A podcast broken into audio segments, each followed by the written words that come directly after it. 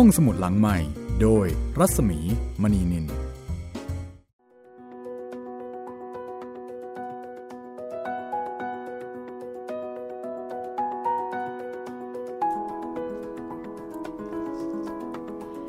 ปิดทำการอีกแล้วนะคะ และนี่ก็คือห้องสมุดหลังไม้ค่ะ สวัสดีครับ ผมจิตรินเมฆเรืองรายงานตัวครับผม ค่ะ ดิฉันรัศมีมณีนินก็มาทำหน้าที่เล่าเรื่องอ่านเรื่อง ให้คุณได้ฟังกันเหมือนเดิมนะคะ ที่นี่วิทยุไทย PBS ค่ะ การนาฬิกาถึง 10นาฬิกานะคะ ห้องสมุดหลังใหม่ก็จะเปิดทำการพร้อมกับเรื่องเล่าสนุกสนุกๆวันนี้ตอนที่ วันนี้ตอนที่ 39 ครับผมค่ะของเรื่องไซอิวนะคะ เราก็เดินทางขยับเข้าไปใกล้ประเทศไซทีหรือว่าอินเดียมากขึ้นเรื่อยๆ แต่ช่วงที่ผ่านมานี่ดูเหมือนว่า จะไม่ค่อยได้เจอเจอพระถังสำจังเลยนะโอ้โหมีบทบาทน้อยมากเลยอะบทน้อยมากครับพี่ เจอแต่พี่เฮ่งพี่เฮ่งนี่เจอตลอดเลยนะ พี่เฮ่งกับพี่โป้ยเนี่ย ครับ เจอเป็นเจอกันจนคุ้นหน้าแล้ว ก็สำหรับตอนนี้นะคะ ก็เป็นอีกหนึ่งตอนที่ก็แปลกดีนะคุณจิตริน ครับผม เป็นการเอ่อสู้กันของสองสอง สองขวาสองลัทธิมั้งคะของนักบวชสองกลุ่มครับผมค่ะก็คือกลุ่มของพระสงฆ์แล้วก็กลุ่มของเต้าหยิน ซึ่งเป็นนักพรตแหมเป็นการต่อสู้ที่แปลกดีเหมือนกันนะพี่ เป็นการต่อสู้ทางความศรัทธา ครับผมซึ่งก็อาจจะเป็นปัญหาที่เกิดขึ้นหลายยุคหลายสมัยละค่ะ ขึ้นอยู่กับว่าฝ่ายไหนสามารถที่จะช่วงชิง ความศรัทธาของผู้ปกครองได้ ฝ่ายนั้นก็จะครองอำนาจ ซึ่งในเฟสแรกนะต้องบอกในเฟสแรกเนี่ยบรรดาเต้าหยิน สามารถที่จะครองความศรัทธาของเจ้าผู้ครองนครได้ ก็เลยเป็นใหญ่แล้วก็มีอำนาจ ทีนี้เฮงเจียแล้วก็โป้ยกาย ก็จะเข้าไปช่วยพระสงฆ์ที่ถูกกดขี่ข่มเหงแม่กำลังกินอร่อยๆอยู่ทีเดียวนะคะ คือบุกเข้าไป ในดงพิธีใช่ไหมใช่ครับพี่ เรียกพายุมาทีนี้แล้วก็ทำให้ทุกคนแบบต้องพากันกลับไปนอนครับ จากนั้นก็เลยกินเงินแบบสบายอกสบายใจ เพราะว่าของเส้นไหว้ก็ล้วนแล้วแต่เป็นของดีๆทั้งนั้นฮะโดนทำลายพิธียังไม่พอโดนกินของเส้นเด็กโป้ยกายน่าจะมีความสุขที่สุดนะคะงานนี้ครับผม แต่ทีนี้ในขณะที่กำลังกินกันอย่างเบิกบานสำราญจิต ก็ด้านมีเต้าหยินคนหนึ่ง ลืมระฆังเอาไว้ หมายถึงเอ่อน่าจะเป็นระฆังเล็กเอาไว้ทำพิธีอะไรพวกๆนี้ ใช่ ก็เลยตื่นขึ้นมา เดินเข้าไปที่โรงพิธีค่ะ จะไปเอาระฆัง ในขณะที่สามคนนั่นก็ยังคงสำเริงสำราญกับอาหารการกิน แม่ เรื่องราวจะเป็นอย่างไรนะ น่าสนใจเลยทีเดียว ค่ะ ถ้าเช่นนั้น เราตามไปเลยค่ะ ดูสิว่าจะเกิดอะไรขึ้น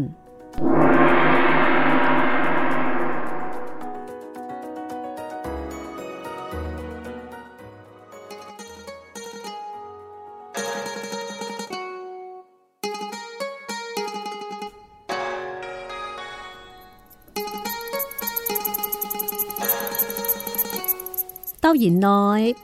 พอไปถึงที่โรงพิธี ก็เที่ยวคลำหาระฆัง พอได้ระฆังแล้ว ก็เดินกลับ ปรากฏว่า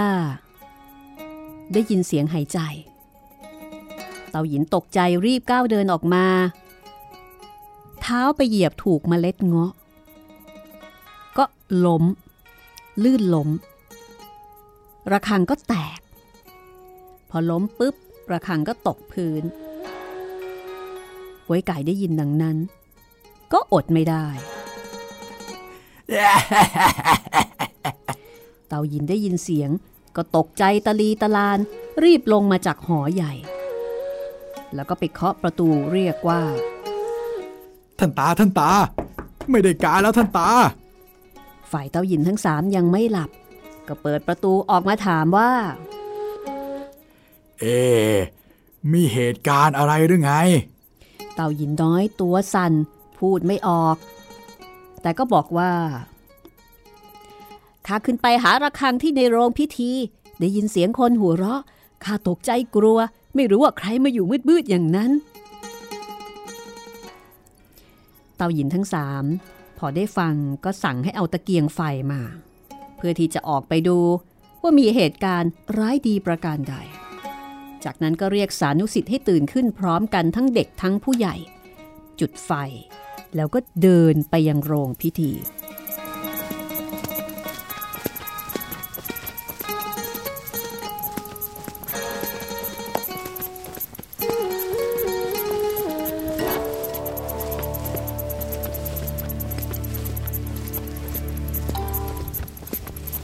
เมื่อไปถึงโรงพิธี ฮงเจียป้ยกายสัวเจ๋ง ยังคงอยู่ณที่นั้นเฮงเจียนั่งอยู่ท่ามกลาง มือขวาจับสัวเจ๋ง มือซ้ายจับป้ยกาย แล้วก็ส่งสัญญาณให้รู้ว่ากำลังมีคนมาป้ยกายกับสัวเจ๋งก็นั่งนิ่ง ไม่พูดว่าอะไร คอยดูว่าพวกเต้าหยินจะทำอะไร ปรากฏว่าพวกเต้าหยินก็เอาไฟเที่ยวส่องดูข้างหน้าข้างหลังเฮงเจียโป้ยกายสัวเจ๋งสามคนก็นั่งนิ่ง ราวกับพระอิฐพระปูนเฮาลัดอาจารย์บอกว่า เอผลไม้และเครื่องบูชา หายไปไหนหมดเนี่ย ลกลัดอาจารย์อีกคนก็บอกว่า ดูเหมือนคนมากินเลยนะ เอ๊ะแต่ถ้าคนกินจริง ก็คงทิ้งเมล็ดทิ้งเปลือกไว้ แต่นี่ทำไมจึงหายไปหมดอย่างนี้เนี่ย และที่สำคัญ ไม่เห็นจะมีใครอยู่เลย เอียวลัด อาจารย์อีกหนึ่งท่าน ก็บอกว่า ท่านพี่ทั้งสอง อย่าสงสัยเลย คิดดูว่าพวกเรา ตั้งจิตสวดมนต์จึงร้อนขึ้นไปถึงพรมทั้งหลาย นี่คือท่านซัมเซงลงมารับของบูชาเป็นแน่ อย่ากระนั้นเลย พวกเรารีบขอน้ำมนต์มาต้มยากินกันเลยดีกว่า และจะได้ถวายพระเจ้าแผ่นดิน แบบนี้จะไม่ดีหรือไง พวกเราจะได้มีความชอบในพระเจ้าแผ่นดินด้วย เฮาลัดใต้เซียนซึ่งเป็นอาจารย์ใหญ่ ก็เห็นด้วย สั่งลูกศิษย์ให้ตีเครื่องสัญญาประโคม แล้วก็สั่งให้ไปเอาเสื้อผ้า เครื่องที่จะใช้ในการพิธี เพื่อที่จะทำการบวงสรวงเชิญ แล้วก็จากนั้นค่อยสวดมนต์พร้อมกัน เต่าหยินทั้งหลายรับคำสั่ง ก็พากันจัดแจงรอคอย สวดคำพีเซียนไสยศาสตร์ได้หนึ่งจบเหาลัดใต้เซียนแต่งตัวแล้วก็ยืนอยู่ท่ามกลางทำการบวงสวงเคารพเชิญ แล้วก็คุกเข่าลงคำนับ ขอน้ำทิพย์จากเทวดา เพื่อจะเอาไปถวายพระเจ้าแผ่นดินโปยไก่เห็นดังนั้นก็รู้สึกกระสับกระส่าย แอบกระซิบบอกกับเพ่งเจียว่า นี่พี่ พวกเรากินแล้วยังไม่ไป ถ้าเขาบวงสรวงแล้วจะขออะไรพวกเราเราจะทำยังไงกันดีเนี่ยเชียกอย่าเพิ่งพูดเอะอะไป จากนั้นเฮงเจีย ก็ออกปากพูดไป ปลอมเป็นเทวดาว่า พวกท่านทั้งหลายอย่าเพิ่งขออะไรเลย เรามาจากที่ประชุมเลี้ยงชมพู่แล้วก็เลยมา ไม่ได้ติดน้ำมนต์ทิพย์และยาก็ไม่ได้เอามา วันอื่นจึงจะเอามาให้ พวกเต้าหยินได้ยินเสียงของเฮงเจีย ต่างก็พากันตกประมาทตัวสั่นงันงกไปทุกคน แล้วก็เข้าใจผิดคือเข้าใจว่า เป็นเทวดาลงมาจากสวรรค์จริง ๆ ลงมากินเครื่องเส้น ท่านเอี้ย ท่านเอี้ยลงมาจากสวรรค์แล้ว ขอท่านอย่าทิ้งสิ่งทำพิเศษ ที่ให้อายุยืนนานเลยโลกลัดเต้าหยิน ถึงกับเดินเข้ามาอ้อนวอนว่า ขอท่านจงทิ้งน้ำมนต์ทิพย์ให้พวกข้าจะได้อายุยืนนานด้วยเถอะสัวเจ๋งเห็นดังนั้นก็แอบสะกิดเฮงเจีย เฮงเจียก็กระซิบบอกว่า พวกเต้าหยินนี่ รีบรัดขอเอาอย่างนี้ สงสัยเราจะต้องให้เขาแล้วแหละ ฝ่ายพวกเต้าหยินพอทำการบวงสรวงแล้ว เฮงเจีย ก็ออกปากพูด ในนามของเทวดาไปอีกว่า ไม่ต้องกราบไหว้วุ่นวายเราไม่อยากได้ไหว้แต่วิตกว่า จะเสียการพิธี ครั้นจะให้ก็เป็นที่ง่ายนัก พวกเต่าหยินได้ฟังดังนั้นก็พร้อมใจกัน กราบลงกับพื้น แล้วก็อ้อนวอนว่า ขอท่านได้เห็นแก่พวกข้าพเจ้า ซึ่งได้มีใจเคารพดังนี้ ขอท่านได้เห็นแก่พวกข้าซึ่งได้มีใจเคารพดังนี้ ขอได้โปรด ให้พวกข้าได้ตามความประสงค์แล้ว พวกข้าจะกราบทูลพระเจ้าแผ่นดิน ให้เคารพนับถือในคำพีไสยศาสตร์ทั่วไป งเจียก็เลยบอกว่าถ้าอย่างนั้น จงเอาของมาใส่เถิด พวกเตาหยินได้ฟัง ต่างก็เคารพ ก้มกราบพร้อมกัน ไตเสียนทั้งสามให้เอาอ่างใหญ่มาตั้งไว้ บางก็เอากระถางใหญ่และขวดดอกไม้มาตั้งไว้ พอเสร็จแล้วเฮงเจียก็บอกว่าให้ออกไปคอยข้างนอก แล้วก็ให้ปิดบานประตูเสียด้วย คือตอนนี้สั่งอะไรก็ทำหมดเพราะเข้าใจว่าเป็นเป็นเสียน พวกเตาหยินได้ฟังก็พากันถอยออกไปข้างนอก แล้วก็คุกเข่าคอยท่าอยู่ด้านหน้าลาน เฮงเจียเห็นพวกเต้าหยินออกไปกันหมดแล้ว ก็ลุกขึ้นยืน ถกผ้าหนังเสือขึ้น แล้วก็ชีใส่ในขวดดอกไม้ เต็มทั้งสองขวดโอยกายเห็นดังนั้น ก็ดีใจ บอกว่า วันนี้ เราต้องให้เขาบ้าง จากนั้นก็ยืนขึ้น ถกกางเกง แล้วก็ฉี่ออกซ่าๆ ดุดเทน้ำลงกระดาน ปรากฏว่าก็มีฉี่ใส่ในกระถางใหญ่เต็มกระถางเลยทีเดียว สัวเจ๋งเห็นดังนั้นก็เอาบ้าง พอเสร็จเรียบร้อย ก็ลงนั่งอย่างเดิม แล้วเฮงเจียก็ประกาศว่า พวกเจ้า จงเข้ามาเอาน้ำมนต์ทิพย์ไปเถอะ ฝ่ายพวกเต้าหยินก็เปิดประตูเข้าไป พอเห็นภาชนะที่จัดเตรียมเอาไว้ มีน้ำบรรจุอยู่อย่างเต็มเปี่ยม ต่างก็พากันเคารพขอบคุณ แล้วก็ช่วยกันยกน้ำรวมเอาไว้ที่เดียวกัน แล้วก็บอกพวกสานุสิทธ์ทั้งหลาย ให้เอาถ้วยเล็กมาตักกินเหาลัดใต้เซียน ได้ถ้วยมาตักกิน พอดื่มเข้าไปก็จีบปากจีบคอกลืน ลกลัดใต้เซียนก็ถามว่า รสชาติเป็นยังไงอืมรถมันก็ฟัดฟาดขึ้นคืน เอียวลัดใต้เซียนดื่มเข้าไปประมาณครึ่งถ้วย ก็บ่นบอกว่าแหมขาวขาวๆเหมือนเหี่ยวหมูเลย ฝ่ายเฮ่งเจียนนั่งอยู่ข้างบนได้ยินดังนั้น ก็นึกรู้ว่าจะเกิดเรื่องแล้ว อืม สงสัยจะมีเรื่องแล้ว เราต้องฝากชื่อและฝีมือ ไว้ให้พวกมันรู้ด้วย คิดดังนั้นแล้ว ก็เลยออกปากเรียกว่า เฮ้ย ไอ้พวกเต้าหยิน พวกเจ้าทำการทุจริตมากมายเหลือเกิน ไม่มีความยุติธรรมเลย เจ้าคิดว่า ท่านพรหมซ้ำเซ็งจะลงมาง่าย ๆ อย่างนั้นเหรอ ข้าจะบอกอะไรให้ นี่คือพระถังซัมจั๋งที่รับรับสั่งจากพระเจ้าถังไทจงฮ่องเต้ วันนี้วันดีจึงลงมากินเครื่องบวงสวง ขนมนมเนย จะเป็นที่สำราญแก่พวกเจ้าที่เคารพนบนอบ ไม่มีอะไรจะตอบแทนให้สมความดีของพวกเจ้า จึงถ่ายปัสสาวะลงไว้ในขวดในหม้อต่างน้ำมนต์ให้พวกเจ้ากิน เพื่อสิริมงคลอายุยืนนาน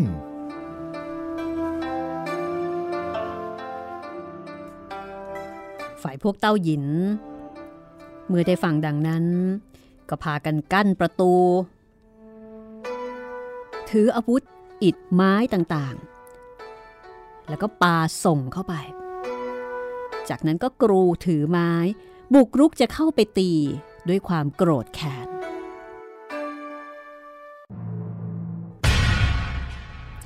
ฝ่ายเฮ่งเจีย ซึ่งคอยท่าอยู่แล้ว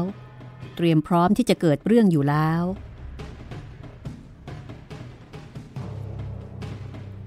มือหนึ่งก็หนีบโป้ยกาย มือหนึ่งหนีบสัวเจ๋ง แล้วก็ปิดป้องลอดหนีออกมาพ้นประตู จากนั้นก็เหาะหนีกลับมายังวัดตี้เอียนยี่ พอมาถึงก็ลงเดินในกุฏิแล้วก็พากันเข้าที่นอน สักประเดี๋ยวก็สว่าง ในพระราชวังมีการตีกรองสัญญาณ พระเจ้าแผ่นดิน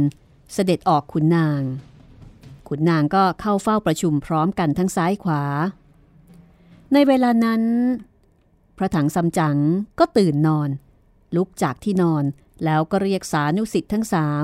ให้เดินทางเข้าไปในวังเพื่อเปลี่ยนหนังสือเดินทาง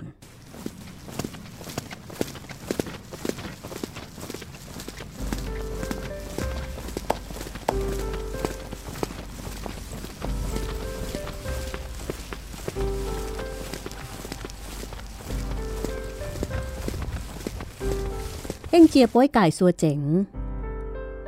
ตื่นขึ้นล้างหน้าล้างตา แล้วก็จัดแจงตามอาจารย์ไป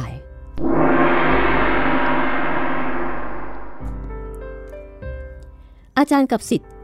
ก็พากันเดินมา พอมาถึงหอเหงาห้องเล้าพระถังซัมจั๋งก็พูดแก่ขุนนางที่เฝ้าประตูว่าอาตมาภาพ เป็นพระสงฆ์อยู่เมืองใต้ถัง ถือรับสั่งจะไปเมืองไซที อารัธนาพระธรรม บัดนี้มาถึงนี่จะขอเปลี่ยนหนังสือ ขอท่านได้เข้าไปกราบทูลให้ทรงทราบด้วย พวกขุนนาง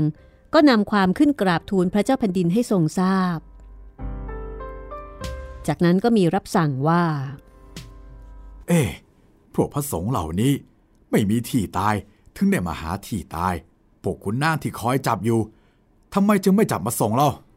ในขณะนั้นมีขุนนางผู้ใหญ่คนหนึ่งได้กราบทูลพระเจ้าแผ่นดินว่า เมืองใต้ถังในชมพูทวีปนี้เป็นเมืองใหญ่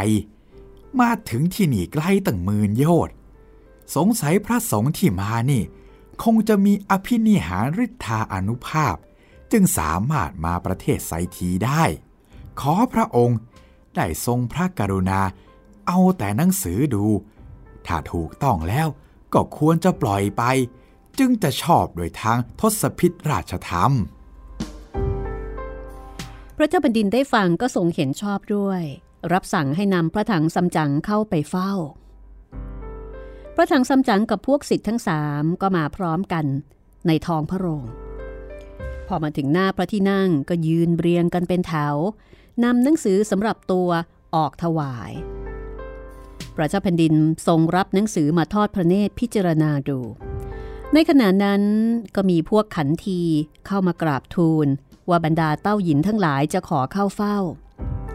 เมื่อพระเจ้าแผ่นดินได้ทรงฟังขุนนางกราบทูล ก็ลงจากพระที่นั่งเสด็จออกมาคอยรับเต้าหยิน แสดงว่ามีอิทธิพลมากถึงกับพระเจ้าแผ่นดินนี่เสด็จออกมาคอยรับเลยทีเดียว เต้าหยินทั้งสามก็เดินเข้ามาถึงพระที่นั่ง พระเจ้าแผ่นดินถึงกับย่อพระองค์เชิญเต้าหยิน พระถังซัมจั๋งหันหน้าไปดู เห็นเต้าหยินเดินตรงเข้ามา โดยไม่ได้ทำความเคารพต่อผู้ใด แม้กระทั่งขุนนางซ้ายขวาก็พากันก้มหน้าไม่กล้ามองดู เต้าหยินยังขึ้นนั่งเสมอพระเจ้าแผ่นดิน แล้วก็ไม่ได้ทำความเคารพด้วย พระเจ้าแผ่นดินตรัสว่า ข้าไม่ได้เรียกหา ท่านไต้เซียน มีธุระอะไรเรื่องถึงมาหาข้าเนี่ยเต้าหยินกราบทูลว่า ข้ามีกิจอันหนึ่งจึงได้มาเข่าเฝ้า คือพวกพระสงฆ์ทั้งสีนี้ จะมาแต่เมืองใดข้าไม่ทราบ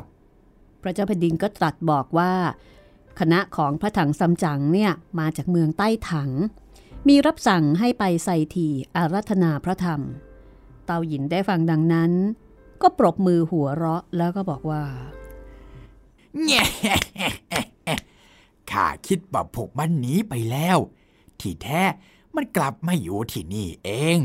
พระเจ้าแผ่นดินได้ทรงฟังก็ตกพระทยัยแล้วก็ถามว่าพระสงฆ์เหล่านี้เนี่ยทำอะไรให้เต้าหยินเดือดร้อนหรือ แล้วก็เล่าให้ฟังว่าพระสงฆ์เหล่านี้ มาจากเมืองใต้ถังจะไปอารัธนาพระไตรปิฎก ที่เมืองไซที ตอนแรกก็จะจับตัว แต่มีขุนนางผู้ใหญ่ทูลทัดทานเอาไว้ ก็เลยจะปล่อยให้เดินทางต่อไป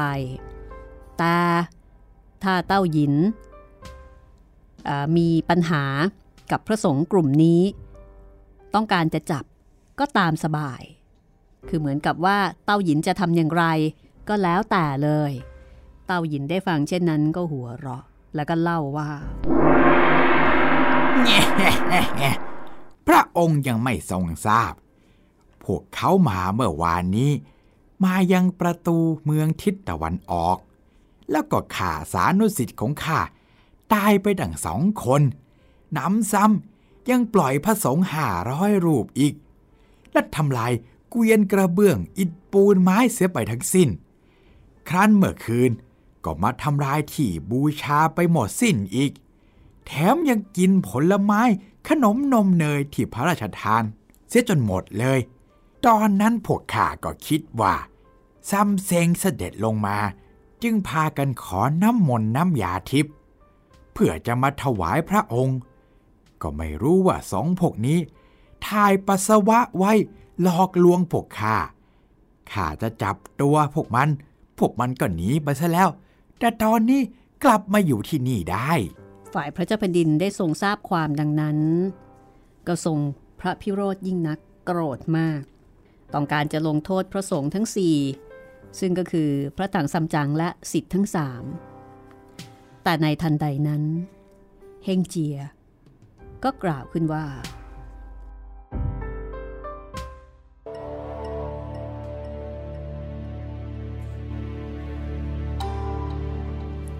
เจียก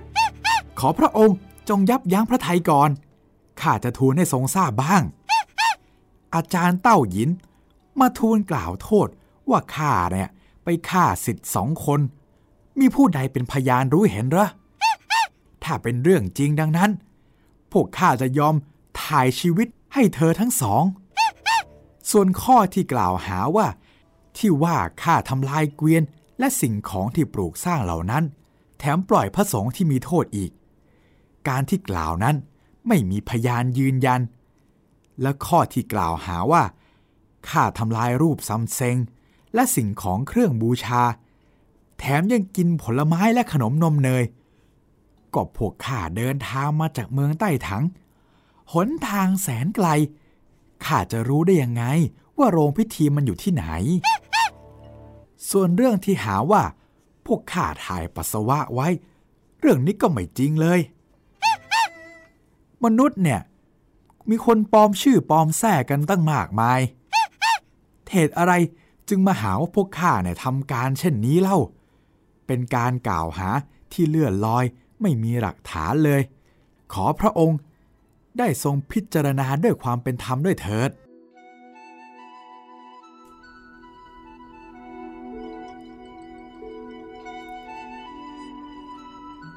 เดี๋ยวช่วงหน้ากลับมาติดตามกันต่อนะคะ ว่าตกลงแล้ว พระเจ้าแผ่นดิน จะฟังเฮ่งเจียบ้างหรือไม่ เพราะว่าที่ผ่านมาพระเจ้าแผ่นดินนั้น ตกอยู่ภายใต้อำนาจของเต้าหยินอย่างสิ้นเชิง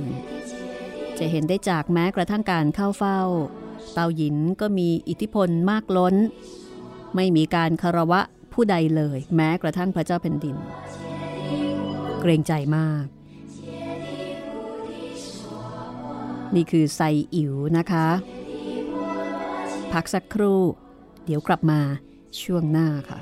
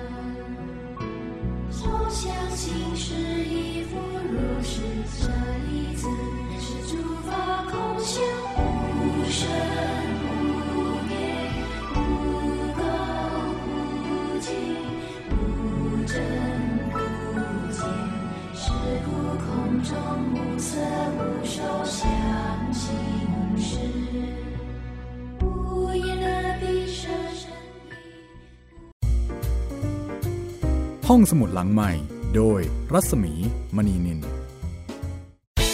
ที่คุณอย่ามาถามอะไรที่ search เจอใน Google เออ ถามกูรูในสิ่งที่ Google ไม่มี TCAS keyword สำคัญเลย ครับ TCAS คือระบบการคัดเลือกค่ะ ดังนั้นถ้าเราบ่นกันเรื่องของการสอบที่ซ้ำซ้อน มันไม่ได้เกี่ยวโดยตรงกับ TCAS อ๋อ เราไปโทษ TCAS เขาไม่ได้ไม่ได้ เพราะเขาไม่ใช่ข้อสอบ ถูกต้อง TCAS คือระบบการคัดเลือก อยากให้ฟังจะได้รู้จากกูรูด้านการศึกษา โดยนัทยาเพชรวัฒนา และวรเกียดนิ่มมาก ในรายการทีคุณทีแคสทุกวันเสาร์ 16 นาฬิกา ทางไทย PBS Digital Radio ฟังสดหรือย้อนหลังทางแอปพลิเคชันไทย PBS Radio และ w w w t h a i PBS Radio com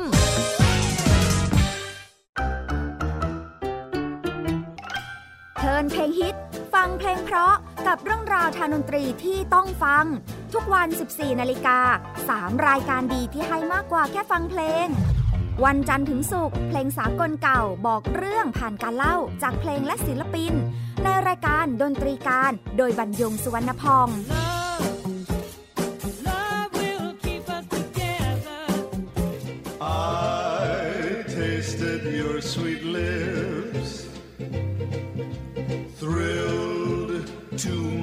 fingertips.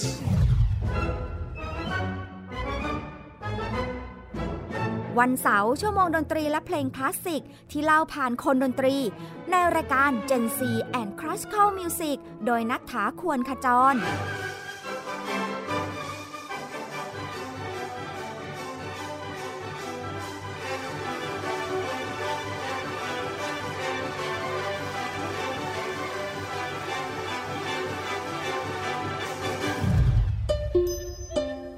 วันอาทิตย์เปิดความรู้และประวัติเส้นทางดนตรี ในเอเชียตะวันออกเฉียงใต้ ผ่านการเล่าและเล่น ในรายการเพลงดนตรีวิถีอาเซียน ASEAN Music Wave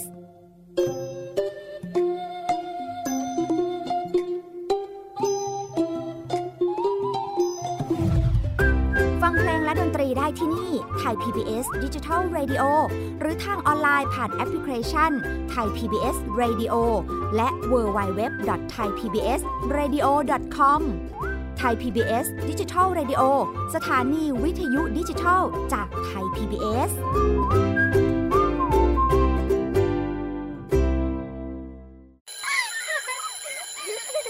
โรงเรียนเลิกแล้วกลับบ้านพร้อมกับรายการ Kids Hours โดยวัญญาชยโย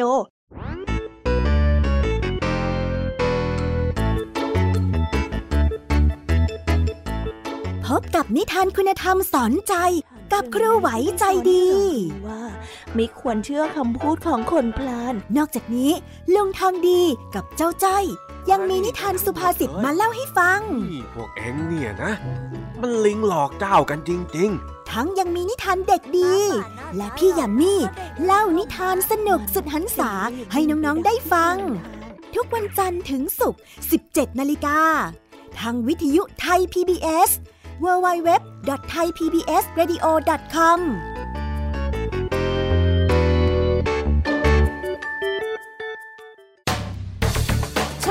ทุกเรื่อง เตือนให้รู้ก่อนตกเป็นเหยื่อกับภัยในสังคมที่ต้องผจญในรายการ ผจญภัย ทุกวันอาทิตย์ 12 นาฬิกา 30 นาทีทางไทย PBS Digital Radio ฟังสดหรือย้อนหลังที่แอปพลิเคชันไทย PBS Radio และ w w w t h a i PBS Radio com ห้องสมุดหลังใหม่ โดยรัศมีมณีนิน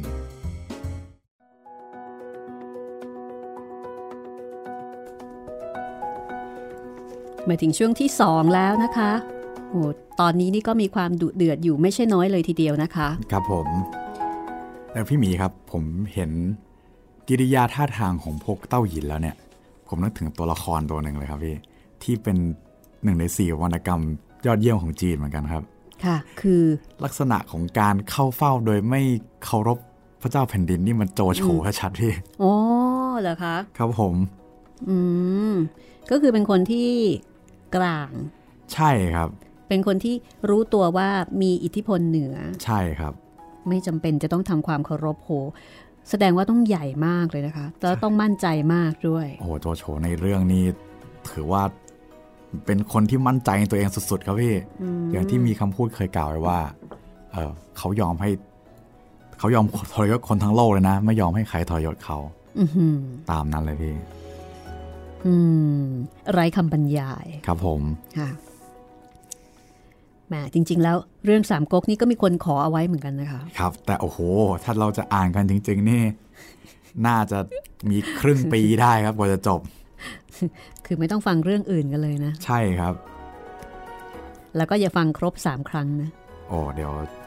เดี๋ยวจะลำบากครก็นะลำบากครับ คนอ่านก็จะลำบากไปด้วยนะคะครับผมเพราะว่าเราก็จะต้องอ่านมากกว่าคุณผู้ฟังด้วย ใช่ครับ เพราะฉะนั้นเอาแค่ใส่อิ๋วไปก่อนกันละกันนะคะ ครับผม แล้วก็วันนี้เป็นตอนที่ 39 ก็เหมือนกับเรา เดินทางไปพร้อมกับพระถังซัมจั๋งนะคะ เดินทางแล้วก็เรียนรู้คุณผู้ฟังก็เดินทางไปพร้อมกับเราด้วยครับ แล้วก็ไปเจอเจอเรื่องราวเหตุการณ์ต่างๆ ซึ่งบางเรื่องก็อาจจะทำให้เราได้แง่คิดเกี่ยวกับเรื่องของการตัดสินใจ เรื่องของไหวพริบปฏิภาณการแก้ปัญหา หรือบางทีก็อาจจะทำให้เราเอ่อได้เห็นเหตุการณ์ ซึ่ง อาจจะเคยเกิดขึ้นจริงในยุคนั้นสมัยนั้น ก็อาจจะเป็นไปได้อย่างเช่นเรื่องความขัดแย้ง ระหว่างสองลัทธิศาสนาอะไรทำนองนั้นนะคะครับ เพราะว่าระหว่างทางที่พระถังซัมจั๋งองค์จริง คือพระภิกษุเฮียนจังหรือว่าเสวียนจ้าง แน่นอนค่ะ ระหว่างทางก็คงได้พบเจอกับเหตุการณ์ต่างๆ มากมาย โดยเฉพาะข้อข้อขัดแย้ง ระหว่างลัทธิศาสนา คนที่อาจจะไม่ชอบพระสงฆ์หรือว่าไม่ศรัทธาในพุทธศาสนา แล้วก็เอ่อกลายเป็นอุปสรรคในการเดินทางไปอัญเชิญพระไตรปิฎกก็ย่อมจะต้องมีเป็นปกติธรรมดา แต่ว่าในเรื่องนี้ครับเล่าแบบเล่าแบบสนุกสนุกใช่ไหมใช่ครับพี่ แต่ก็อย่างว่าเนาะพอมันเปลี่ยนพื้นเพเปลี่ยนทำเลที่ตั้งแล้ว ก็จะเปลี่ยนความเชื่อเปลี่ยนนู่นเปลี่ยนนี่ไปด้วย อืมส่วนในเรื่องตอนนี้นะคะ เดี๋ยวเราก็ไปรอฟังนะคะว่าพระเจ้าแผ่นดิน จะทรงฟังเฮงเจียแค่ไหนอย่างไร งานนี้เฮงเจียจำเป็นจะต้องใช้อิทธิฤทธิปาฏิหาริย์พูดง่ายๆ จะต้องออกแรงอีกหรือไม่ ในการที่จะขุดรากถอนโคนแล้วก็เรียกร้องความเป็นธรรมให้กับบรรดาพระสงฆ์ที่เคยถูกกดขี่ข่มเหงมาตลอดนะคะครับ เดี๋ยวคุณจิตรินอ่า ย้ำเกี่ยวกับเรื่องของช่องทางการรับฟังอีกสักนิดนึงดีไหมคะ ดีเลยครับพี่ ค่ะ ช่วงนี้ไม่เคอยได้พูด ครับ ก็รับฟังรายการของเราได้นะครับ ทาง w w w t h a i PBS Radio com แอปพลิเคชันไทย PBS Radio แอปพลิเคชัน Podcast นะครับ พิมพ์คำว่าห้องสมุดหลังไมค์ไปได้เลย แล้วก็ YouTube Channel ไทย PBS Radio ครับผม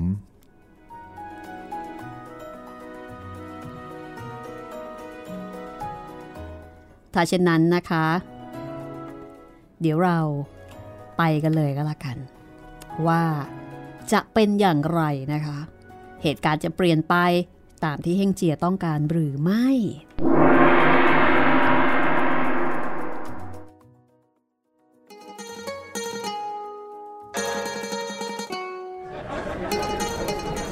ข้างฝ่ายพระเจ้าแผ่นดินพอทรงฟังเฮงเจียชี้แจง ก็ถึงกับลังเลพระไทย แต่ว่ายังคงมีความเชื่อแล้วก็นับถือเต้าหยินอยู่ พระองค์ก็ทรงตรึกตรองพอเห็นขุนนางเข้ามากราบทูลว่า ตอนนี้พวกกำนันผู้ใหญ่บ้านทั้งหลาย มาคอยรับรับสั่งอยู่นอกประตู พระองค์ก็โปรดให้นำเข้าไปเฝ้า พวกขุนนางก็ออกไปพากำนันผู้ใหญ่บ้าน 40 กว่าคน พามาเข้าเฝ้า บรรดากำนันผู้ใหญ่บ้านทั้งหลาย เมื่อถวายบังคมแล้วก็กราบทูลว่า ขอพระองค์ได้ทรงทราบ ในปีนี้ตั้งแต่เดือนห้าเดือนหกเดือนเจ็ดมาแล้ว ไม่มีฝนเลย วิตกว่าเดือนแปดเดือนเก้าฝนก็จะแล้งอีก เพราะฉะนั้น พวกข้าจึงมากราบทูล ขอเชิญท่านอาจารย์เต้าหยิน ตั้งพิธีขอฝน ขอพระบารมีเป็นที่พึ่ง ได้โปรดเกล้าทรงพระอนุกูลแก่อนาประชาชนทั้งหลาย ให้ได้รับความร่มเย็นเป็นสุขด้วยเถอะเมื่อพระเจ้าแผ่นดินได้ทรงฟังดังนั้น ก็ตรัสว่า ที่ท่านทั้งหลายมากราบทูลนั้นก็ทรงทราบอยู่ จากนั้นพระองค์ก็ตรัสกับพระถังซัมจั๋งว่าตัวพระองค์นั้น นับถือศาสนาเต้าหยินมิได้นับถือพระสงฆ์ที่เป็นเช่นนี้ก็เพราะการที่พระสงฆ์ตั้งพิธีขอฝน แต่ฝนก็ไม่ตก ในขณะที่ทางเต้าหยิน ลงมาจากฟ้าทำพิธีขอฝน ฝนก็ตกลงมาชุ่มชื่น ราษฎรทั้งหลายมีความอิ่มเอิบบริบูรณ์ทั่วทุกตำบล ในส่วนของพระถังซัมจั๋งนั้น แม้ว่าจะเดินทางมาจากแดนไกล แต่เมื่อทำความผิดต่อท่านเต้าหญิง ก็ย่อมจะได้รับโทษมาก แต่อยากระนั้นเลย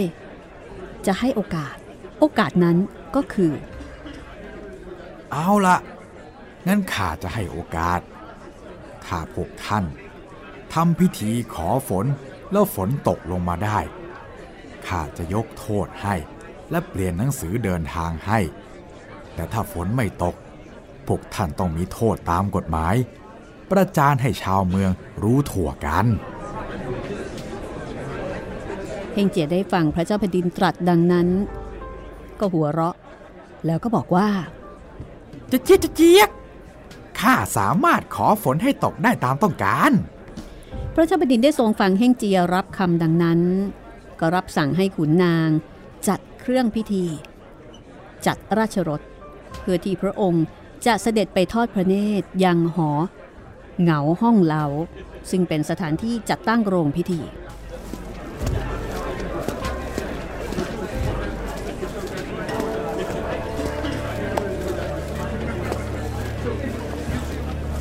ฝ่ายขุนนางพนักงาน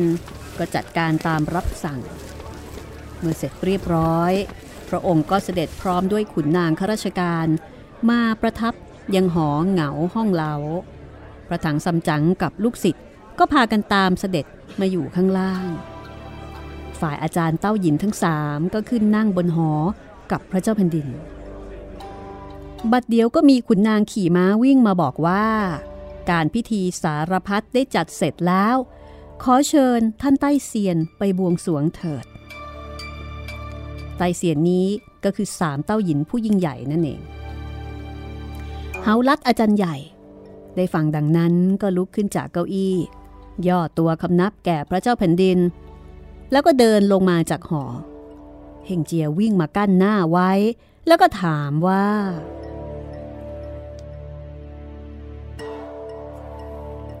เจี๊ยกสินแสจะไปไหน ก็จะขึ้นไปทำพิธีขอฝนน่ะสิ อืม เห็นจะผิดที่ท่านยกย่องกันเอง ทำไมไม่ให้ข้าผู้มาทางไกลขอก่อนเล่า จากนั้นเท่งเจียก็บอกว่า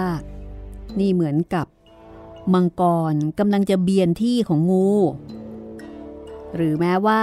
เต้าหยินจะขึ้นไปก่อน จะต้องต่อหน้าพระที่นั่ง พระเจ้าแผ่นดิน แสดงความทรงพระอนุญาตจึงขึ้น เต้าหยินก็ถามว่าแสดงความอะไร เฮงเจียก็บอกว่า เต้าหยินกับเฮงเจีย พร้อมกันขึ้นทำพิธีขอฝน จะได้รู้ว่าฝนของเต้าหยินหรือฝนของเฮงเจีย ก็จะไม่รู้ว่าความชอบของผู้ใด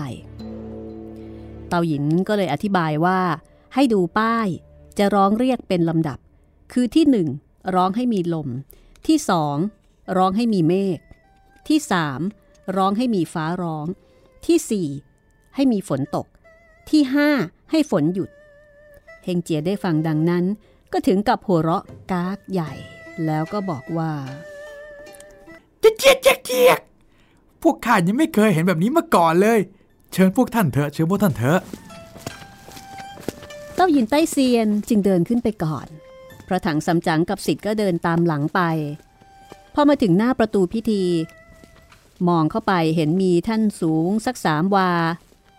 ในรอบนั้นปักธง 28 คัน เป็นอย่างดาว 28 ดวง บนแท่นนั้นมีโต๊ะตั้งเอาไว้โต๊ะหนึ่ง มีเครื่องบูชา กระถางปักทูบเชิงเทียนหม้อไฟ กลางโต๊ะมีป้ายทองจารึกชื่อเจ้ารามสูรข้างนั้นมีกระถางตั้งห้ากระถาง ใส่น้ำใสเต็มทุกกระถาง บนน้ำนั้นทิ้งยอดใบสนลอยอยู่ทุกๆกระถาง มีป้ายเหล็กวางซ้อนบนกระถางแผ่นหนึ่ง เขียนยันชื่อรามสูรข้างนั้นมีไม้หลักห้าอัน เขียนชื่อพระพายทุกๆหลัก หลักหนึ่งมีเต้าหยินยืนอยู่สองคน มือถือลูกตุ้มเหล็กคอยเคาะหลัก ข้างหลังแท่นก็มีพวกเต้าหยินหลายคนคอยเขียนหนังสือยัน ที่วาง ปักกระดาษราวไฟไว้ราวหนึ่ง แล้วก็มีรูปหุ่น เป็นรูปหุ่นคนสองสามรูป เป็นกิริยาราชทูตของพระภูมิเจ้าที่ใช้สอย ฝ่ายเต้าหยินมาถึงก็ตรงขึ้นไปบนแท่นยืนอยู่ข้างหนึ่งข้างนั้นมีเต้าหยินน้อยมือถือกระดาษยันเหลือง แล้วก็ถือเกี่ยมหรือว่ากระบี่อันหนึ่ง เอามาส่งให้กับอาจารย์เต้าหยิน เต้าหยินก็รับเอากระบี่แล้วก็ยันมามาถือเอาไว้ จากนั้นก็ยกกระบี่ขึ้นมา เสกไร้เวท เอายันแผ่นหนึ่งวางเผาบนหม้อไฟ ข้างล่างนั้นพวกเต้าหยินน้อยสองสามคนก็เอายันเผา และกระดาษยันที่ราวนั้นก็จุดไฟเผาด้วย ข้างบนแท่นนั้นมีเสียงอู้ทีหนึ่ง และป้ายพระพายก็มีเสียงลั่นดัง บนเวหาก็มีลมพัดชิวชิวมา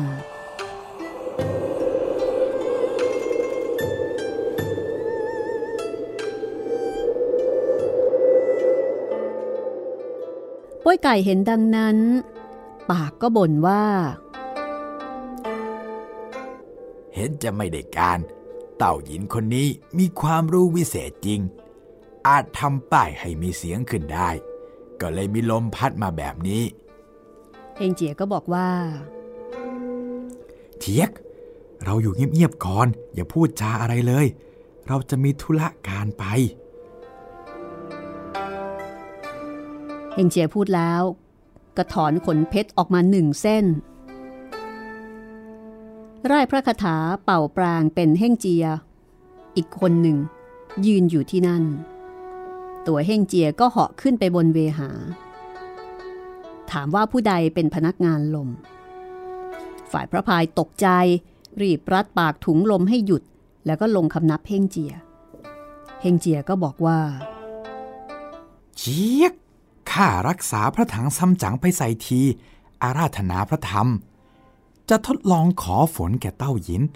ทำไมพระพายจึงไม่ช่วยเรา กลับไปช่วยเต้าหยินเล่า เราจะยกโทษให้ จงเก็บลมให้หมดเลยนะ ถ้ามีสักนิดเดียว พัดให้สิ่งของของเต้าหยินไหว เราเนี่ยจะตีด้วยกระบองเหล็กสักยี่สิบทีเลย พระพายได้ฟังดังนั้นก็กลัว โอ้ยข้าไม่กล้าแล้ว ทันใดนั้นเอง ลมก็สงัดเงียบ หยุดไปสิ้นข้างฝ่ายเต้าหยินก็เอายันออกมาอีกแผ่นหนึ่ง เอามาเผา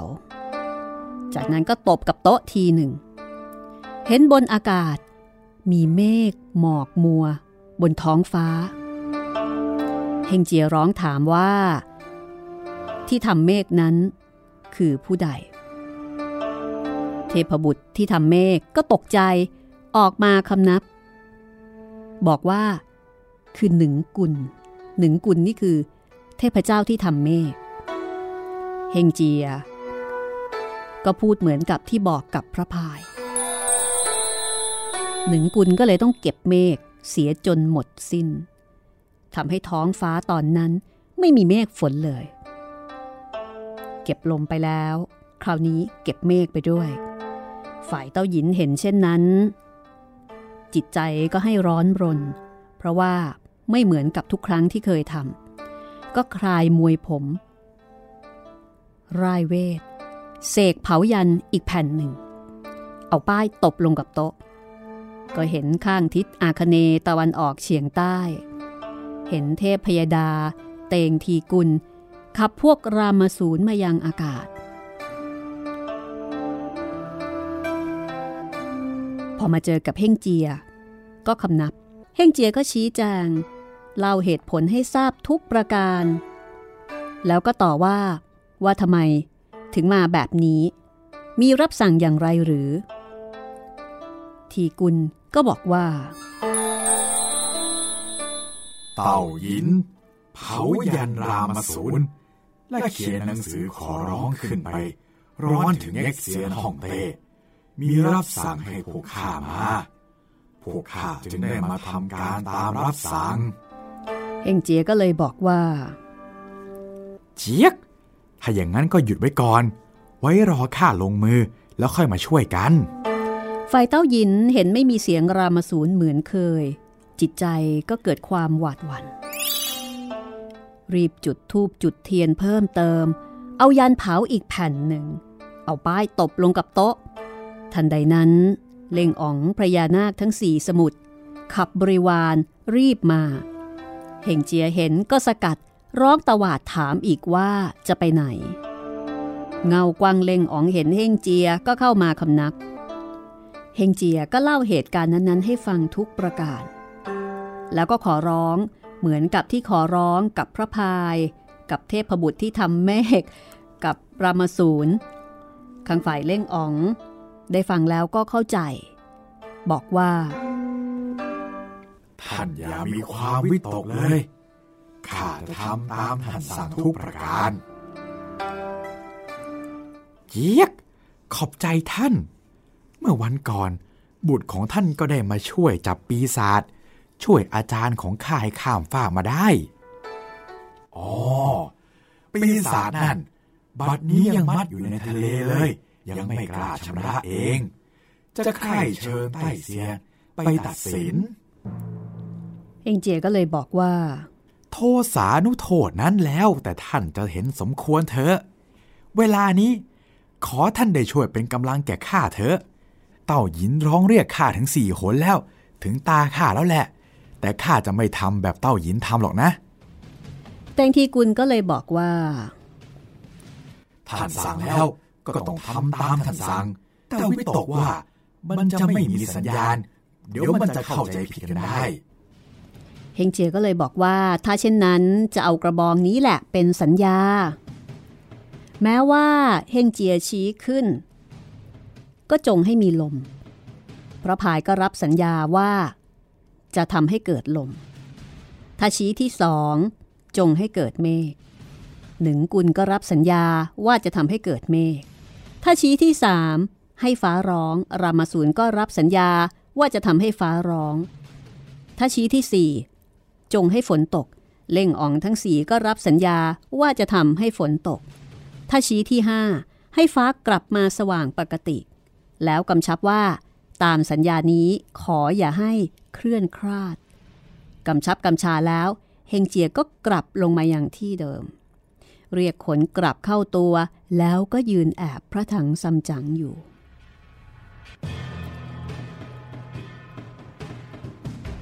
จากนั้นเฮงเจียก็ร้องด้วยเสียงอันดังว่า เจี๊ยก ท่านสินแส เชิญสี่หนแล้ว ก็ไม่มีลมและไม่มีเมฆไม่มีฟ้าร้อง ไม่มีฝนไม่มีอะไรเลย สงสัยต้องเป็นตาข้าทำบ้างแล้วแหละ ข้างฝ่ายเต้าหยิน จนใจไม่รู้จะทำประการใด การครั้งนี้ไม่เป็นไปตามที่คิดซะแล้ว ก็เดินกลับลงมา ไปขึ้นหอเหงาห้องเล้า เข้าเฝ้าทูลพระเจ้าแผ่นดิน เฮงเจียก็เดินตามไป พระเจ้าแผ่นดินก็ตรัสถาม เต้าหยินว่าข้าคอยดูท่านอาจารย์ทำพิธีบวงสรวงสี่หนแล้ว ก็ไม่เห็นมีลมมีฝนเลย มันเกิดอะไรขึ้นหรอท่าน เต้าหยินก็กราบทูลว่า วันนี้ เทพยาดาพนักงานที่ทำลมทำฝนไม่อยู่ ทันทีที่เต้าหยินกราบทูลเช่นนั้น เฮงเจียก็พูดขึ้นทันทีว่า เจี๊ยกวันนี้เทพยาดาอยู่กันพร้อม ที่ฝนไม่ตกน่ะ เพราะว่าวิชาของสินแสไม่ศักดิ์สิทธิ์ จึงเชิญมาไม่ได้ เมื่อพระเจ้าแผ่นดินได้ฟังเฮงเจียพูดดังนั้นก็เลยบอกว่า ถ้าเช่นนั้น เฮงเจียก็จงกระทำให้เกิดลมและฝนเถิด เดี๋ยวจะคอยดู เฮงเจียได้รับอนุญาตแล้ว ก็คำนับพระราชาเดินกลับมายังโรงพิธี บอกพระถังซัมจั๋งให้ขึ้นยังโรงพิธี แต่พระถังซัมจั๋งกล่าวว่า เฮงเจีย อาตมาภาพไม่เคยขอฝน อาจารย์ไม่ต้องบวงสรวงอะไรเลย แค่ทำเป็นนั่งสวดมนต์ก็พอ เดี๋ยวที่เหลือข้าทำเอง ถ้าอย่างนั้นก็ได้ พระถังซัมจั๋งขึ้นบนโรงพิธีสำรวมจิต สวดพระคำพีร์ในเวลานั้นมีขุนนางขี่ม้า วิ่งมาถามว่าทำไมทีมของ พระถังซัมจั๋งกับเพ่งเจียเนี่ย ถึงไม่เผากระดาษยัน คือไม่ทำอะไรเหมือนกับทีมเต้าหยินเฮงเจียได้ฟังดังนั้นก็บอกว่าเจ๊กข้าไม่ต้องการ พวกข้าไม่ต้องบวงสรวง ขอเอาโดยทางความระงับ ก็คือมีแนวทางเป็นของตัวเอง ขุนนางผู้นั้นก็กลับไปกราบทูลเฮงเจียได้ฟังพระถังซัมจั๋งสวดมนต์จบแล้ว ก็ชักกระบองออกจากหู กวัดแกว่งไปมาทีหนึ่ง แล้วเอากระบอง ชี้ขึ้นไปบนท้องฟ้า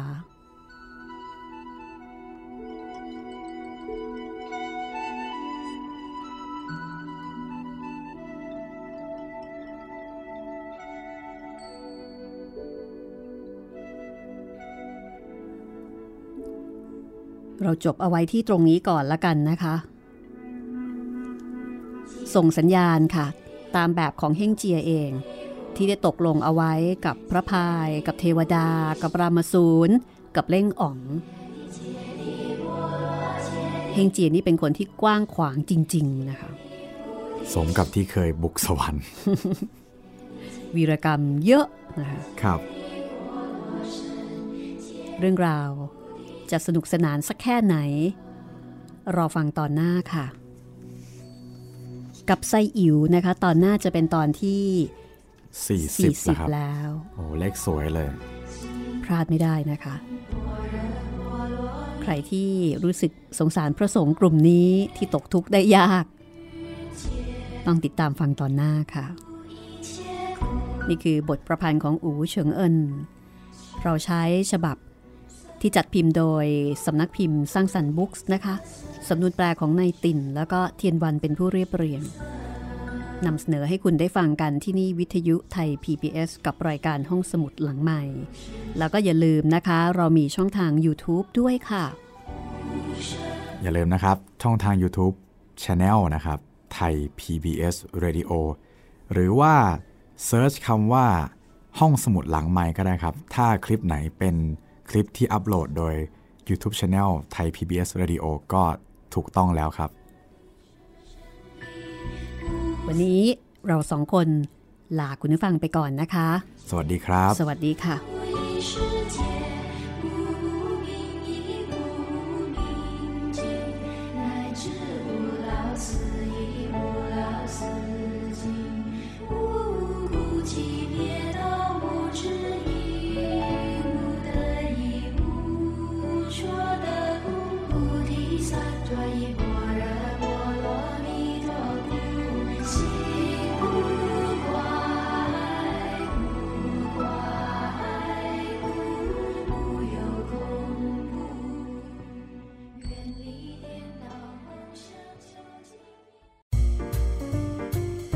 ห้องสมุดหลังใหม่ โดยรัศมีมณีนิน